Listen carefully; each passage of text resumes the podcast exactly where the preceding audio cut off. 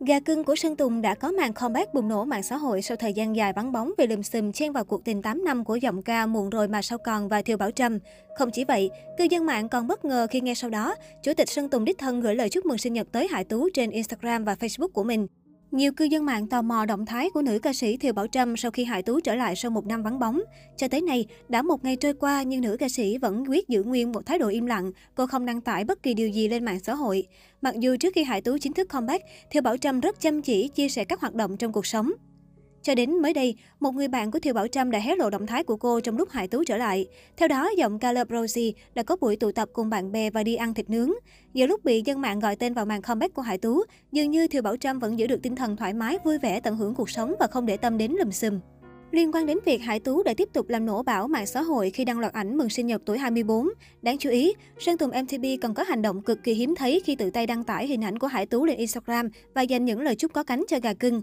Loạt động thái này khiến netizen như nổ tung trong loạt nghi vấn về mối quan hệ giữa cả hai. Bên cạnh đó, việc Hải Tú công khai trở lại đường đường chính chính cũng đánh dấu về các sản phẩm sắp tới của MTP Entertainment hay các sản phẩm âm nhạc của Sơn Tùng, nói riêng, có thể bung thoải mái, không chịu cảnh hoãn đi hoãn lại nữa chăng. Cụ thể, chúng ta ai cũng biết, việc Hải Tú là nữ diễn viên chính trong MV Chúng ta của hiện tại, một sản phẩm gây nhiều tiếng vang với câu chuyện đậm chất drama, xoay quanh mối tình giữa anh tổng tài thừa kế Hắc Bang Sơn Tùng và cô gái nghèo Hải Tú. Những yêu hận đang xen khiến người hâm mộ không khỏi rời mắt suốt hơn 15 phút của MV. Cái kết của câu chuyện cũng khiến người xem thắc mắc vì dường như mọi thứ trong kịch bản vẫn chưa dừng lại. Bên cạnh đó, MV Chúng ta của hiện tại sở hữu một after credit rất đáng bàn. Nếu như từ đầu đến cuối, MV mang đậm màu sắc hoài cổ thập niên trước, thì đoạn after credits như quay ngoắt 180 độ, một phi thuyền không gian mang đậm màu sắc khoa học viễn tưởng. Dường như tất cả câu chuyện từ đầu đến cuối chỉ là một giấc mơ của anh chàng Sơn Tùng đến từ tương lai. Đây cũng là một điều khá hợp lý, dựa vào phần mở đầu và kết thúc của MV đều là hình ảnh Sơn Tùng đang rơi trong cõi vô định. Thế giới mà Sơn Tùng đang nhìn ngắm vũ trụ thiên thạch ngoài kia mới là thế giới thật nơi anh đang sống. Mọi thứ chỉ là một giấc mơ hoặc cũng có thể là một thế giới song song. Không loại trừ khả năng anh chàng vừa mới xuyên không trở về quá khứ để vướng vào câu chuyện drama trên. Và rõ ràng, cái kết mở từ chúng ta của hiện tại cũng đánh dấu cho các sản phẩm liên kết tiếp theo, nơi Hải Tú tiếp tục là nàng thơ của Sơn Tùng. Như đã biết, chúng ta của hiện tại là ca khúc mở đầu cho album phòng thu chúng ta. Vẫn còn hai ca khúc khác chưa lên kệ và có thể tạm suy đoán Sơn Tùng sẽ thực hiện MV cho cả hai sản phẩm còn lại với nội dung liên kết các phần lại với nhau.